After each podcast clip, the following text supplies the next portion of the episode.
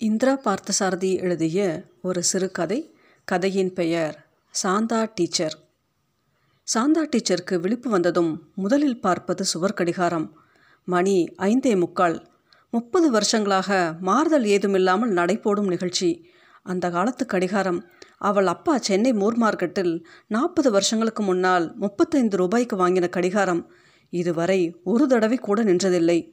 Service செய்யவும் கொடுத்ததில்லை. ஆனால் அப்பா தான் போய்விட்டார்.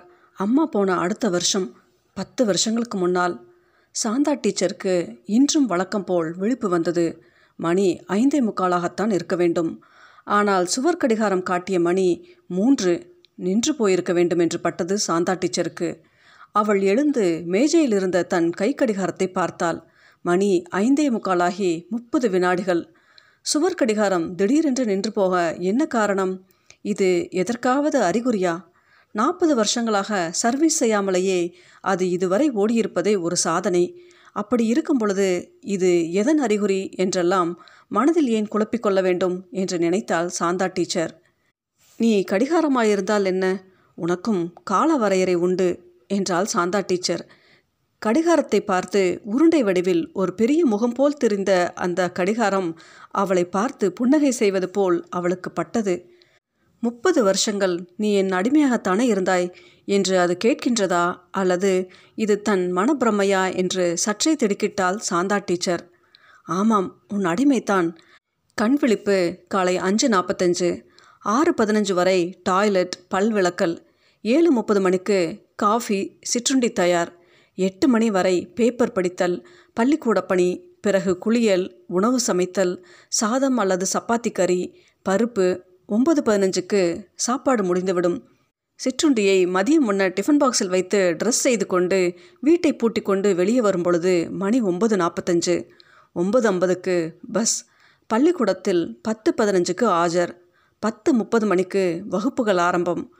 பத்து இருபதிலிருந்து பத்து முப்பது வரை பிரேயர் கூட்டம் பள்ளிக்கூடத்து பெரிய விளையாட்டு மைதானத்தில் இதுவரை இந்த முப்பது வருஷங்களில் உடம்பு சரியில்லாமல் இருந்த இரண்டு நாட்களை தவிர மற்ற எல்லா நாட்களிலும் நான் பள்ளிக்கூடம் போயிருக்கிறேன். இந்த பிரேயர் கூட்டத்தில் கலந்து கொண்டிருந்திருக்கிறேன். சரிதானே? சரிதான். அதுவும் உனக்கு தெய்வ நம்பிக்கை இல்லை என்ற போதிலும் சரிதானே என்றது கடிகாரம். சாந்தா டீச்சருக்கு தெய்வ நம்பிக்கை கிடையாது. அவ்வாறு கிடையாதென்றும் அவள் யாரிடமும் சொன்னதில்லை. அப்படி ஏன் தனக்கு தெய்வ நம்பிக்கை இல்லாமல் போய்விட்டதென்று அவள் யோசித்ததும் இல்லை. கடிகாரம் ஏன் நின்றது என்ற கேள்வி அவள் மனதை நெருடியதை அவளால் தவிர்க்க முடியவில்லை. இயந்திர கதியில் நிகழ்ச்சி நிரலில் ஏற்பட்டுவிட்ட இச்சிறிய மாறுதல் அவள் மனதில் சிறு கவனத்தை தோற்றுவித்தது. இவ்வாறு சலனப்படுவது தனக்கு வயதாகி கொண்டு வருகிறது என்பதன் அர்த்தமா? முப்பது வருஷங்களாக அப்பள்ளிக்கூடத்தில் ஆசிரியையாக இருந்து வருகிறாள் சாந்தா டீச்சர். மூன்றாம் வகுப்பு ஏ பிரிவு. முப்பது வருஷங்களாக இதே வகுப்புத்தான் இந்த பிரிவுத்தான். மேல் வகுப்பு ப்ரமோஷனை பிடிவாதமாக மறுத்துவிட்டாள். மிகவும் கண்டிப்பான டீச்சர் என்ற பெயர் அவளுக்கு.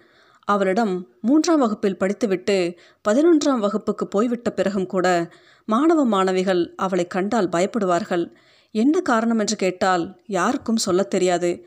அவளை பற்றி ஏதோ ஒரு மர்ம சக்தி இருப்பதாக அவர்கள் நம்பினார்கள்.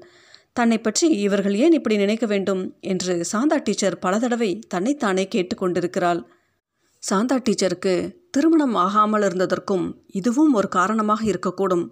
பெண் பார்த்துவிட்ட போன யாருமே பதில் போடவில்லை. இதற்கு பிறகு ஆசிரியர் பயிற்சி பள்ளி முடித்துவிட்டு அவள் ஆசிரியையானாள். தன்னை சுற்றி இருந்ததாக கருதப்பட்ட அந்த மர்ம சக்தியை தொடக்க காலங்களில் அவள் பயன்படுத்தி கொள்ள தயங்கவில்லை. தன்னை சுற்றி ஒரு திரையை எழுப்பிக்கொண்டு அவள் அனுமதி இல்லாமல் அவளை யாரும் நெருங்க முடியாதென்ற ஒரு சூழ்நிலையை அவள் உருவாக்கினாள். ஆரம்பத்தில் ஒரு தற்காப்பு கவசமாக இருந்தது இது.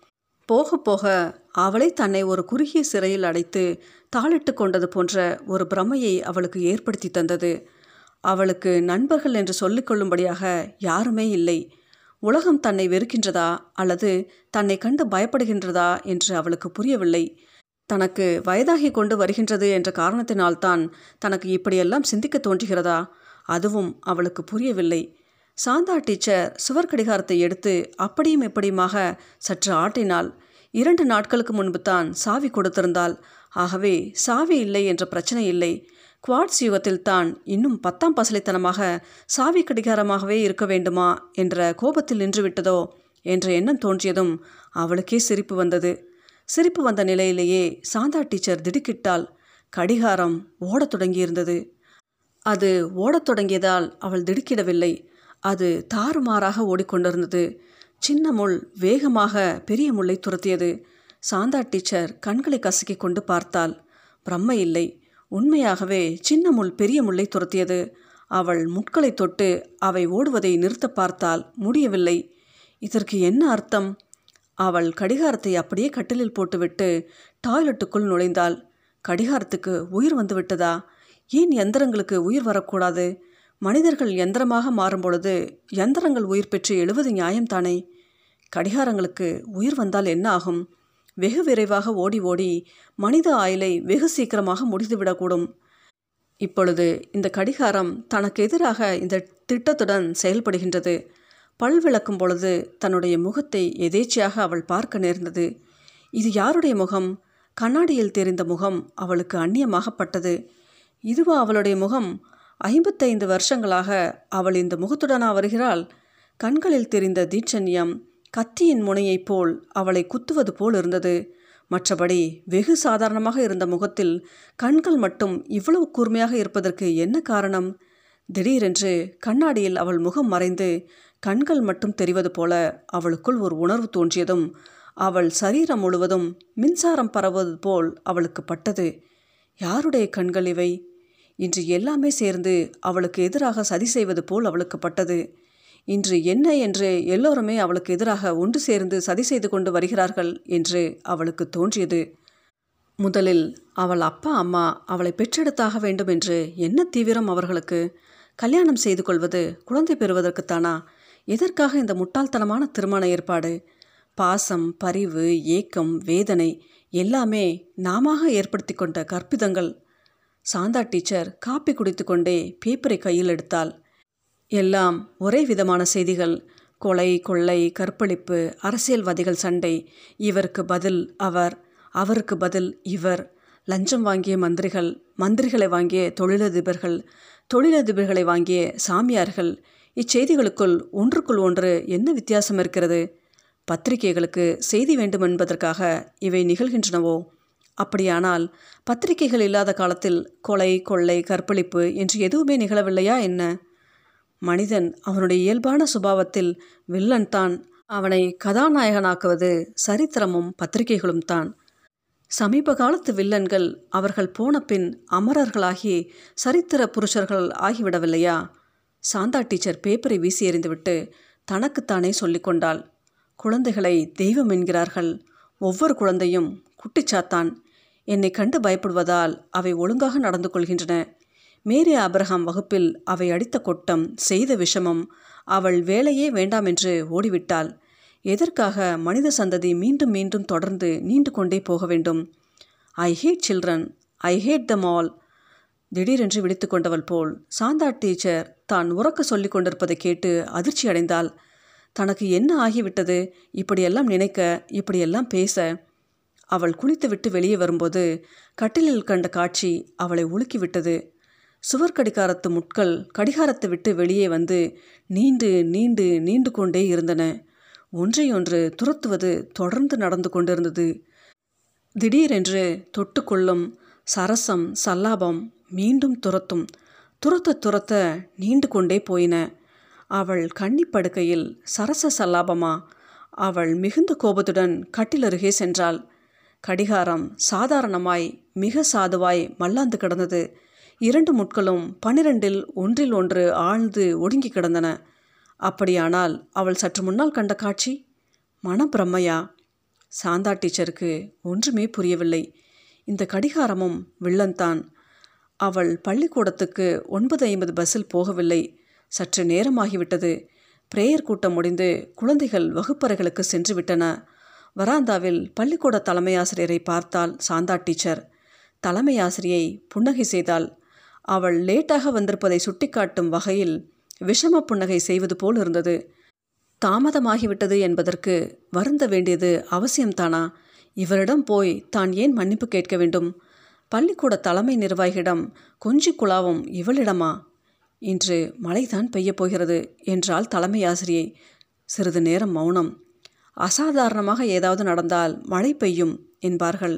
நீங்கள் இன்று பிரேயர் கூட்டத்துக்கு வரவில்லை என்று தொடர்ந்தால் தலைமை ஆசிரியை புன்னகை செய்து கொண்டே முப்பது வருஷங்களாக எனக்கு கடவுள் நம்பிக்கை இல்லாவிட்டாலும் வந்து கொண்டிருக்கிறேனே அது போதாதா? என்றாள் சாந்தா டீச்சர். என்ன சொல்லுகிறீர்கள் டீச்சர்? என்று திடுக்கிட்ட நிலையில் அவளை உற்று பார்த்தால் தலைமை ஆசிரியை. இனிமேல் நான் வரப்போவதில்லை. ஓகே நீங்கள் வர வேண்டுமென்று நான் சொல்லவில்லை டீச்சர். உங்களுக்கு உடம்பு சரியில்லையா? சாந்தா டீச்சர் பதில் கூறாமல் தன் வகுப்பறைக்குள் சென்றாள். சந்தைக்கடை மாதிரி இருந்த அவள் வகுப்பு அவளை கண்டதும் காப் சிப் என்று அடங்கிவிட்டது. கடைசி பெஞ்சில் உட்கார்ந்திருந்த சுதாகர் அவளையே உற்று பார்ப்பது போல் இருந்தது. அவன் மற்றைய குழந்தைகளை காட்டிலும் சற்று வளர்த்தியான பையன் விளம்பரத்திற்கு ஏற்ற முகம் புஷ்டியான சரீரம். அவன் எதற்காக தன்னை இப்படி உற்று பார்க்கிறான்? புன்னகை செய்வது போல் இருக்கிறதே ஏன்? இன்று காலை அவள் வீட்டில் நடந்ததெல்லாம் அவனுக்கு தெரியுமோ? தொடர்ந்து புன்னகை செய்து கொண்டே இருக்கிறான். இவன் குழந்தையா? சைத்தானா? சாந்தா டீச்சர் மௌனமாக நின்று கொண்டே இருந்தாள். வகுப்பு ஒரு அசாதாரண மௌனத்தில் ஆழ்ந்திருந்தது. அதோ சுதாகர் முகம் அவள் வீட்டு சுவர் கடிகாரமாக மாறிக்கொண்டு வருகிறது. கடிகார முட்கள் ஒன்றை ஒன்று துரத்துகின்றன. என்னை கிண்டலா செய்கிறீர்கள்? என்று உரத்த குரலில் கத்தினாள் சாந்தா டீச்சர் வகுப்பில் இருந்த குழந்தைகள் அவள் முகத்தைக் கண்டு அஞ்சி உட்கார்ந்திருந்தன. அப்பொழுது தலைமை ஆசிரியர் அங்கு வந்தாள். டீச்சர் உங்களுக்கு உடம்பு சரியில்லை என்று தோன்றுகிறது. உழைத்தது போதும். கொஞ்சம் ஓய்வு எடுத்துக்கொள்கிறீர்களா என்றாள் அவள். கடிகாரம் நின்றுவிட்டது. ஆனால் முட்கள் ஒன்றையொன்று துரத்தி கொண்டிருக்கின்றன என்று உறக்க சிரித்தாள் சாந்தா டீச்சர்.